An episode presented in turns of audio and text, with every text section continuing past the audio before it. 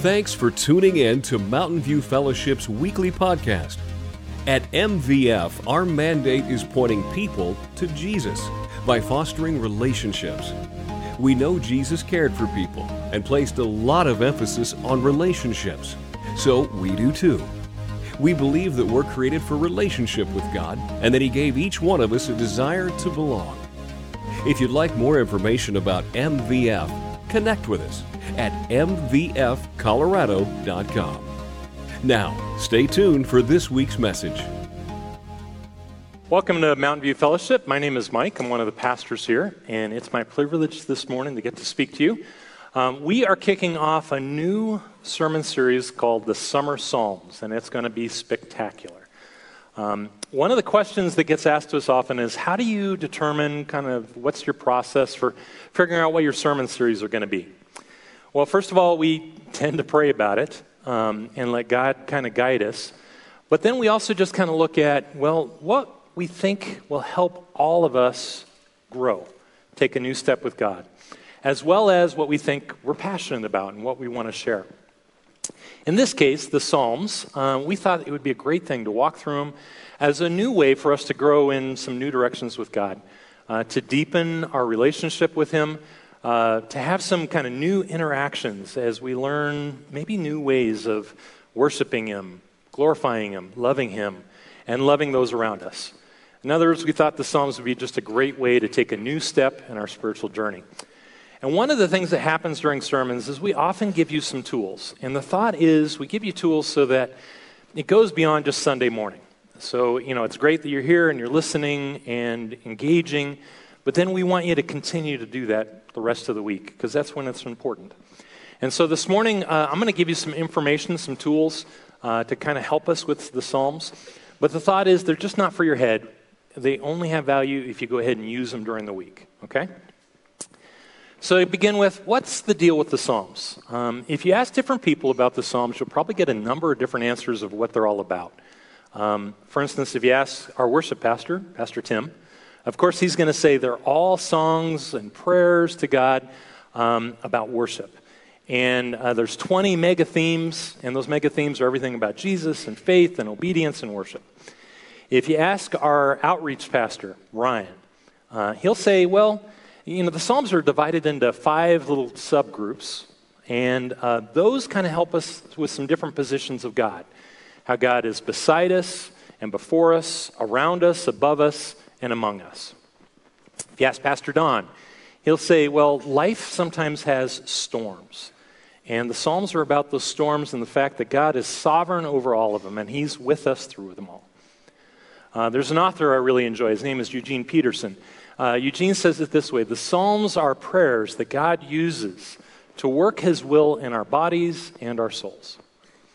I think all of those descriptions are correct because the, the Psalms are pretty broad. They cover a lot of different things.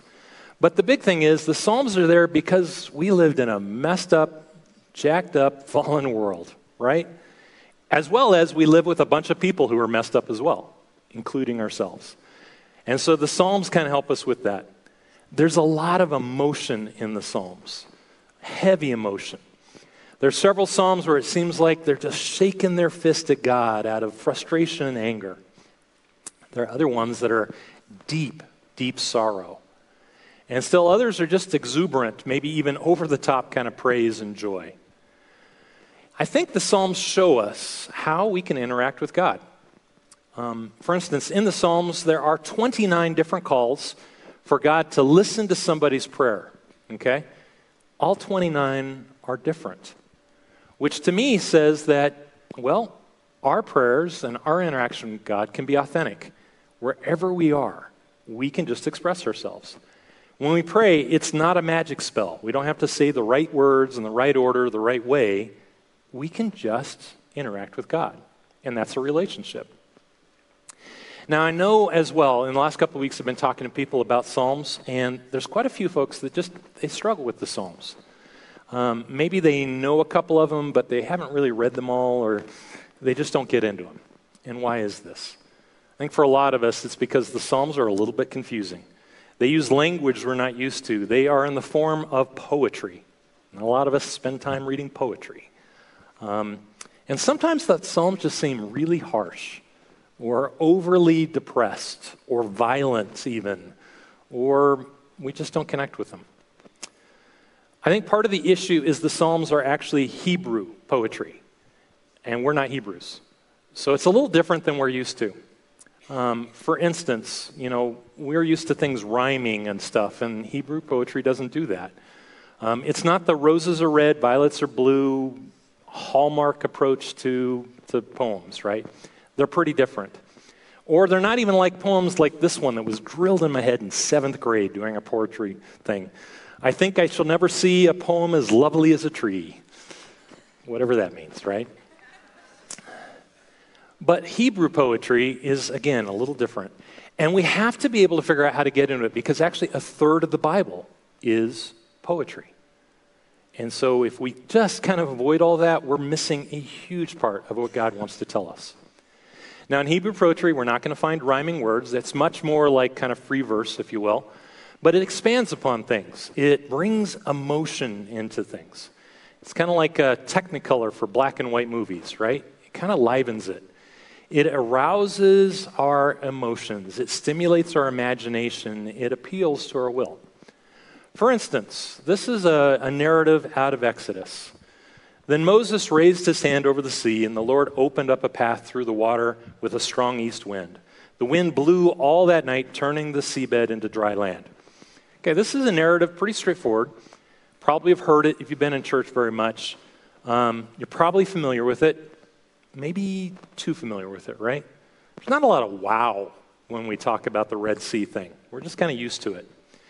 Right after this, in the next chapter, Moses sings a song. He has a poem.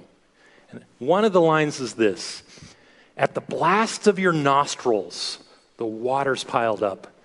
The flood stood up in a heap. The deeps congealed in the heart of the sea. Wow, that sounds a little bit more. Instead of just God having a wind show up, he blasted it with his nostrils. The seas congealed into walls that they walked down. Do you feel a little different there? It, you can start to see the awe. You kind of bring in some of the emotion that was happening. Now, there's a couple key things to keep in mind as we do Hebrew poetry. The first one is it's a lot of what are called couplets and triplets. Uh, there's parallelism, is the other way it's called. Basically, you'll see things in two lines or three lines, sometimes even four lines. Okay? These lines are always related, but different. And the differences can be for a number of reasons. Let's look at Psalm uh, 88:3. I am overwhelmed with troubles, and my life draws near to death. They're similar, but they're slightly different. Those differences can come in a lot of forms. The differences could be to contrast, just to show us something very, very different. The differences could be just to complete the thought. It can also be a progression, kind of a one upmanship, continuing to draw, th- draw things up.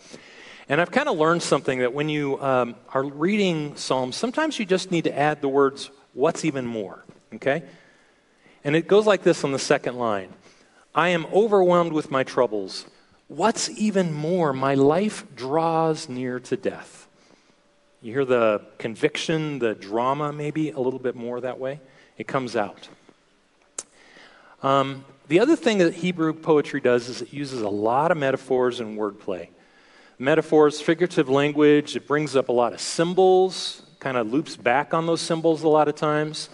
Um, there's also a lot of creative wordplay, just the way things are said, maybe not fully said until a little bit later, and it draws you in. Um, we miss some of the wordplay because they're Hebrew words often that There'll be one word and it means one thing, and something, another Hebrew word that's very similar but different, and they'll use those two words. And we miss some of that. But there's still some pretty amazing things. Um, I kind of like to look at the Psalms a little like really good country music, okay? Really good country music has a lot of wordplay in it.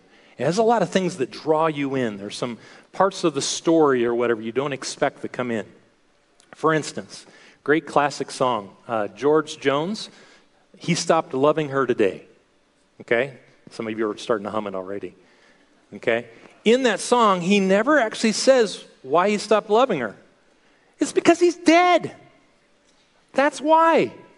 If you listen to the story, he's dead. That's why he stopped. Okay? How about um, George Strait, the chair? Okay? At the end, there's that nice little hook. Oh, the chair wasn't even mine, right? Makes you rethink the whole story. Okay? Or how about uh, Brad Paisley's ticks? All right, it's not totally appropriate, okay? I won't go through those lines. But it's that sort of thing where he says some things and you're following along and then you go, oh, that's what he means. Okay. The Psalms are that way. They are absolutely brilliant. There are things there that just catch you. You don't expect it, and suddenly, wow, okay. And it takes kind of rereading sometimes to see that brilliance. Oftentimes, the symbols that are used in Hebrew poetry come from narratives. And when it's possible, it's also helpful to read the narrative along with the poetry at the same time. Because again, the narrative is going to give us some of those symbols that the poetry is going to play off of. And the poetry is going to illuminate a bunch of things about the narrative the feelings, the emotions, what's going on. It's like the Red Sea example we just did, but here's another one Psalm 51. Psalm 51 starts this way Have mercy on me, O God, because of your unfailing love. Because of your great compassion, blot out the stain of my sins. Let's be honest, it's kind of starting with what could be seen as kind of a, a generic kind of repentance, regret of sin, okay? Um, you know, it's church, so we're kind of pious. We kind of, you know, that's what we're supposed to say, right? In this case, just before it, a number of the Psalms will have a little title just before it. In this one, it says this For the choir, choir director, a psalm of David regarding the time Nathan the prophet came to him after David had committed adultery with Bathsheba. Oh, this is real life here that he's talking about. This is dirty and nasty sin that's happened. And then if you go back and you look in the Old Testament at the narrative that matches this, you'll find it in 2 Samuel 11 and 12. Um, can't read the whole thing here just because of time, but here's the summary. David is up on a rooftop. He sees Bathsheba taking a bath. He lusts for her. He sends some people to get her and bring her in. He doesn't invite her, he just brings her to the palace and he has sex with her. Finds out she's pregnant later. There's a problem. She has a husband. His name is Uriah. Uriah is one of David's generals. So David works it out that Uriah gets killed in battle. And once Uriah is dead, he goes ahead and has Bathsheba become one of his wives. Okay? A little while later, there's a prophet in the, in the courts of David named Nathan. God tells Nathan, go confront him. Nathan tells this great story about this little sheep that this man loves, and some other guy comes and just steals the sheep. Okay? David, being a shepherd, gets incensed. He's angry. He says, Who is this man? We need to do something about it. And Nathan says, You, you are this man. You have turned your back on God and you've sinned against him. What's David's reaction? Psalm 51. Have mercy on me, O God, because of your unfailing love. Because of your great compassion, blot out the stain of my sins. Has a completely different rhythm now, doesn't it? And as we read through it, we'll see this isn't just some exercise he's doing about sin and asking for forgiveness, it's heartfelt. And that's what the Psalms do for us. They bring it in. Again, knowing that narrative helps tremendously. There's a song out right now, uh, Damn Strait by Scott McCreery, right? And that song, if you know George Strait's songs, the song makes a lot more sense. And so as you read the Psalms, you got to also know the rest of the Old Testament because all of that is going to be pulled into it from time to time. Another quick tool I want to give you as we start the Psalms is just that there are a lot of different styles of Psalms. Uh, the little bookmarks that are on your chair, one side of it has 10 different styles kind of listed at the top. Um, and it, you do different commentaries and things. You'll find sometimes so there's some that have like 30 different types, whatever. Um, these 10 are kind of the main ones. And you'll see that no psalm is necessarily just one type. Sometimes it's a blend. But the, the bookmark might help you a little bit through that. The four main types of psalms that you're going to encounter, just in numbers. The first one is praise. Praise is songs that are intended when life is going good and you want to celebrate with God. Lament is exactly opposite. Lament are songs of disorientation, times when people are distressed, they're going through storms. Wisdom psalms are basically when God gives his wisdom on how you can have a flourishing and thriving life, particularly with Him. Messianic Psalms, those are the ones about Jesus. Now, Jesus taught us that all of Scripture points to Him. When you read everything in Scripture, it's about Jesus. He's the central character of Scripture. But there are some Psalms that just kind of bring this out a little bit more. They really focus a little bit more on Him being the King, the anointed one, the Messiah, the Christ, the Savior, that He's setting up an eternal kingdom. And so those messianic psalms, um, they're just good to go through and kind of remember who Jesus is. This morning I'm going to walk through Psalms 1 and 2, but before I do that, I still got just a little bit more background I need to give you, a little more context. And one of those things is where did the Psalms come from? Most of the Psalms started out as hymns, and almost half of them are attributed to David. Um, he was writing these. And one of the things, he was writing them before the temple in Jerusalem was built. Um, it would be built later by his son Solomon. Um, but David longed for the temple. He longed for a place that he thought God was going to reside and humans could connect with God all the time. And so you'll see a lot of his Psalms are really about this physical mountaintop, Zion in, in Jerusalem, and a garden and this temple that God would be. However, the Psalms in the form that we have them now were actually compiled after the temple was destroyed. Babylon came in, wiped out Jerusalem, wiped out the temple. And so there was this problem. We don't have a temple anymore. How are we going to worship? And that's what the Psalms were compiled for. They were pulled together to form a way that people could still connect with God, that they could still pray to Him even without the physical temple. And so the book of Psalms invites us to walk through life, walk through our emotions, relationships, storms we're going through, all the while praising and worshiping God. There's a little bit of structure to the book of Psalms. Um, as I mentioned before, it's actually divided into five subgroups. You'll find those when you read through. It'll say something like end of book one, beginning of book two. Um, but they're not just a collection. They aren't just, you know, different file folders that they put sheet music in and that was it. Um, it was really put together with some structure and some thought with God's brilliance again. And it's hard to see it if you just read here and there in the Psalms, but if you actually read from start to finish in order, you will see that they were crafted and arranged with purpose. There's some transitions that happen. For instance, the beginning of the Psalms start a lot with the nature of sin and man and God and David's earthly kingdom. And it transitions by the time towards the end, it's about grace and about Jesus' spiritual kingdom. It goes from a lot of laments to a lot of praise. It goes from the physical mountaintop temple to Jesus' eternal temple that we can enter anytime. It goes from confronting God about things to trusting and having a relationship with Him. And then Psalm 1 and 2, um, they are the introduction to the book of Psalms. They were clearly written and, and put in when those Psalms were compiled. And um, we're going to walk through those today. Armed with some of this background knowledge, I'm going to ask you to consider what your approach this summer is going to be to the Psalms. You have a couple options. One is you just don't read them. You could do that. Not a valid option, I don't think, if you want to walk forward with God. They are so important. So it's good for us to read them this summer together. The second thing we can do is we can pick and choose which Psalms we read.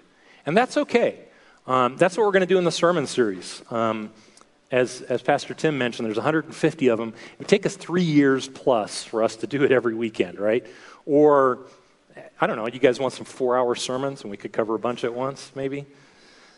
Um, so instead, we're going to pick and choose a little bit. And even in our own life, picking and choosing through the Psalms is an okay thing. Um, we connect with some better than others. But just like the rest of the Bible, if you pick and choose what you read, you're going to miss a ton because it's important to see the whole spectrum of what God wants to say. And so another option would be to pray to Jesus through them all in order. I think God put the Psalms in the center of our Bible for a purpose. It's the center. Literally, if you take a Bible and split it in half, it almost always opens up to the Psalms, okay? I think they all have value. Granted, yes, we may not all connect with them immediately just because of the phase of life we're in and how we're feeling and the situations we're in. Uh, personally, for the first 24 years of my 31 years walking with Christ, I picked and chose. I just, there were some that I liked and others I, I just didn't. Um, about seven years ago, I started reading them regularly in order. And it's amazing what God has revealed. And I've been able to see Him in a different way by doing that. Really smart guy named Dietrich Bonhoeffer said this. He said, The Psalms is the prayer book of Jesus Christ in the truest sense of the word. They are prayers, first and foremost, to Christ. And approaching it that way will help you through some of those Psalms that are a little more difficult. A more contemporary uh, academic, N.T. Wright, says it this way Here's the challenge for those who take the New Testament seriously. Try singing those Psalms chronologically, thinking of Jesus as their ultimate fulfillment See how they sound, what they do, and where they take you. We can offer to Jesus our prayers, our praise, our laments, our trust, our doubts, our meditations as we read and pray and sing the Psalms. And so this summer, we just want to give you a challenge during the course of the summer. Um, you got a couple options here. Both are valid, but pick one of them and, and kind of commit and do it. The first one is to read and then reread and pray through a single psalm each week. The bookmarks you have, one side, you'll see it's got the different weeks of the summer and it's got a, a psalm picked out for you to read of the different types. I think it's Psalm 27 this week. And so this challenge is taking Psalm 27, read it, reread it, keep reading through it during the week and see what God reveals. Challenge two is maybe the bigger one, the other side, all 150. Um, if you read five a day, in a month you're done. You read two or three a day, in two months you're done. So maybe do that. Read a couple each day, praying through them, and, and see if you can see the progression that God may want to show you. Okay? All right, finally, we can get to Psalm 1 and 2. Um, it's often very good for us when we start into Scripture to pray first. So let's go ahead and pray. Heavenly Father, thank you this morning that we do get to praise and worship you here together as a body. Thank you for this incredible book of Psalms, this poetry, this illumination of emotions and ways that we can interact with you. Holy Spirit, be with us as we open this up and just illuminate the text, show us things, uh, things not just for our head, but things that are going to transform our heart and our spirit. And Jesus, thank you for loving our, us first. In your name, amen. All right, Psalm 1. Um, the little bookmark says that Psalm 1 is a wisdom psalm, so it gives us a clue. It's going to be about how to thrive in life.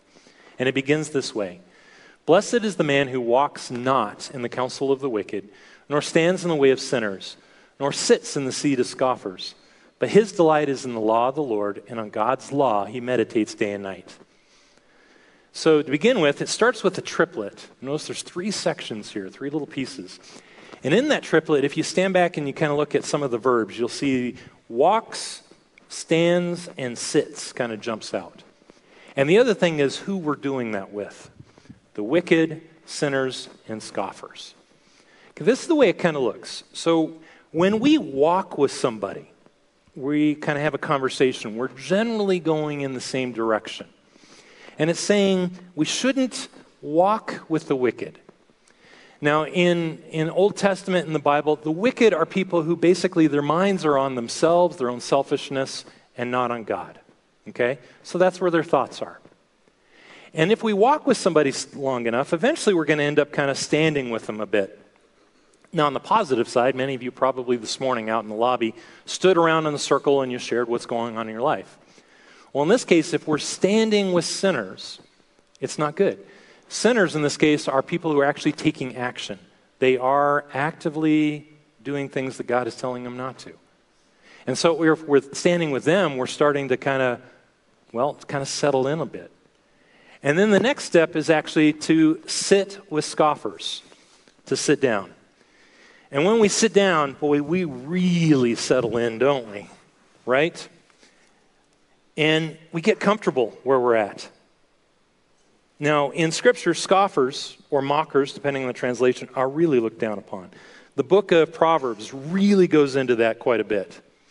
And you see, the thing is, is that, you know, we joke about mocking one another maybe, but what the Bible uses that word for is actually something a little different. It's people who are questioning God.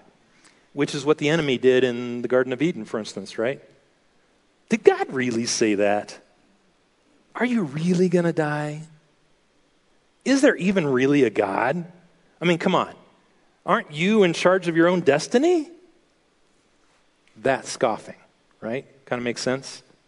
And so you can see this progression. It starts pretty simply, just walking along that path, and then you start to settle in until finally you're just in it and settled. This, the second verse kind of gives us the opposite of that, or what we're supposed to do instead. Maybe to help us not go down that path. We are to delight in the law of the Lord, and on his law meditate day and night. Okay? Meditating in the Bible means something different than our culture does. Our culture talks about meditating, maybe you're saying something over and over and you're, you're humming, and, and it's about emptying your mind and becoming one with the universe, right? The Bible, it's exactly opposite. When we meditate, we are being filled with God. We are filling ourselves with Scripture on what to think, okay? Uh, in Hebrew, the word is Haggah. Can you guys say that with me? Count three. Haggah. There we go. One, two, three. You got it. It's just a fun word. Haggah, right? Okay. Haggah, the actual context is a, is a little bit more like chewing almost, right?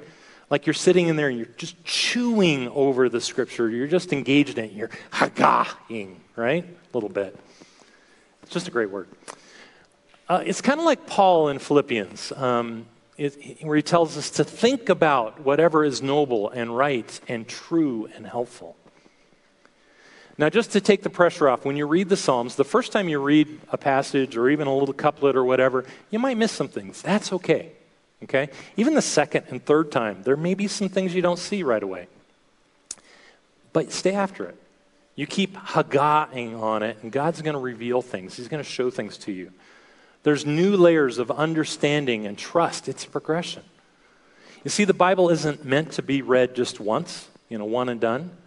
It is literature for a lifetime, particularly if we meditate, if we haggah on it. Okay? It's kind of like meeting somebody. The first time you meet them, you go, okay, two ears, two eyes, a nose, and a mouth. Yep, they're human, right? And then over time, you get to know them, maybe a little bit recognize them, and go, oh, yeah, that's Mike. Okay.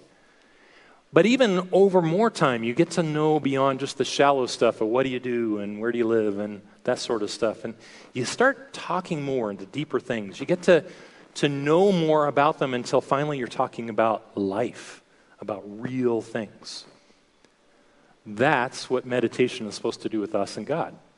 If we haggah, what's going to happen is we go from just knowing God's there to knowing God and seeing Him in different ways. And particularly when we haggah through the Psalms, you are going to see different emotions and different things and start to see even God even has emotions, believe it or not. And so it's okay for us to relate to him through them. Now, what's the benefit if we haggah, if we meditate? Those who do are like a tree planted by streams of water that yields its fruit in its season, and its leaf does not wither. In all that he does, he prospers. Um, I've said it before that the, the tree metaphor or motif through the Bible is constant. You'll see trees pop up everywhere. And the thought is they are steadfast, they are strong, they are planted, they can be counted on. If I was a Hebrew and I heard this for the first time, an Israelite, what I would suddenly think with some of the wording this here is actually a narrative. And it's back to the Garden of Eden. And this is the tree of life that was on the stream and it produced fruits and it did not wither and blessings came from it. And so basically, the author here of the psalm is saying if you haggah, if you're in God's word, you'll be blessed. You'll be almost returned to perfection in a way. And so it offers a nice contrast here between the way of the wicked and standing with the sinner and settling with the scoffer for us instead to end up in a place that we get planted like a tree, planted steadfast. And the tree that we're planted next to is Christ, the cross. That's where we're heading. That's a much better way. The wicked, though, are not planted. It's not so for them. They are like chaff that the wind drives away. Chaff is the remains if you thresh uh, wheat, it's the outside covering of wheat um, or other kinds of grains. And basically, when the wind comes along, it just blows away, it's gone. Now, we all know something about wind, particularly this year, right? Wind just takes stuff away quickly the, the chaff, the tumbleweeds, uh, small children this year. Um, but chaff, what they're trying to say is if you follow that path, you will be useless, you will be lost. There's eternal consequences for this, too.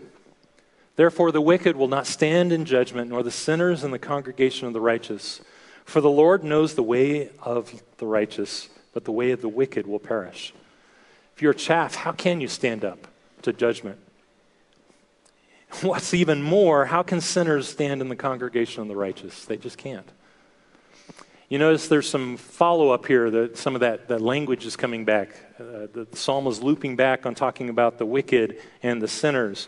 It's t- back to looping on the way. There's the wrong way, and then there's the way that leads to Christ. And you notice there's a blessing here. He knows the ways of the righteous, but if you don't follow that, it's lights out. What's the meaning of Psalm 1? I think it's pretty simple. At the very beginning here, it's just saying there's, there's two choices you have in life. It's not a, an analog thing, it's not how, how much percentage wise are you good. It's do you follow that path or do you follow this path? And you have to make a choice. Psalm 1 is kind of like a signpost for the rest of the Psalms. It's basically saying, hey, if you're going to enter into these Psalms, know that this is the choice you have to make. Are you going to meditate on all this or is it just going to blow away and so are you, right? Then we enter into Psalm 2. It goes right away into it. Okay? Psalm 2, a couple things. Um, the bookmark will tell you that this is a messianic psalm. It's about Jesus, it pulls it in. Um, it has a structure of about 12 verses, which are kind of grouped together in four groups of three. And that's how we'll walk through this real quick. Why are the nations, why are the nations so angry? Why do they waste their time with futile plans? The kings of the earth prepare for battle, the rulers plot together against the Lord and against his anointed one. Let us break their chains, they cry, and even more, free ourselves from the slavery to God. Um, it's kind of interesting, this word plots, that's how English we, we translate it. In Hebrew, it's the word hagah. And so it's basically the same thing. Instead of meditating in God's word, they are hagahing, they are ruminating and chewing on their plans against God. Basically, they're scheming, is another way to look at it. They're scheming against God. They're basically talking about doing what's good in their own eyes. We don't need God. We don't need organized religion or whatever. We're going to free ourselves from that slavery. And without realizing it, they're basically chaining themselves to slavery to sin instead. What's God's reaction? But the one who rules in heaven laughs. The Lord scoffs at them. It's kind of picking up that thing about scoffing, sitting in the chair, scoffing God. Now he's turning the tables. And then in anger, he rebukes them, terrifying them with this fierce fury.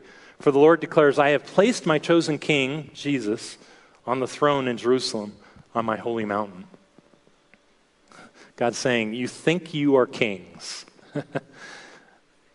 There's one true king, and his name is Jesus. And the king proclaims that the Lord's decree The Lord said to me, You are my son, and today I have become your father. Psalm 2 is echoed tons through the New Testament.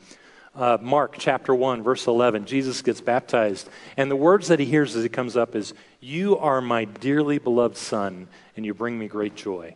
Straight off of this. Verse 8 Only ask, and I will give you the nations as your inheritance, the whole earth as your possession.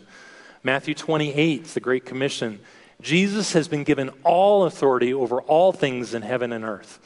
Or, if you think about our last sermon series, Colossians 1, Jesus is first and supreme over all. You will break them with an iron rod and smash them like clay pots.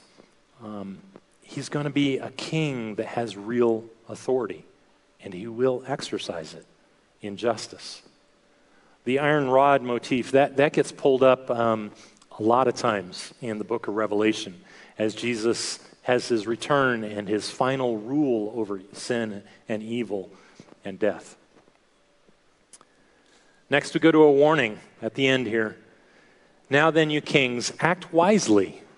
Be warned, you rulers of the earth.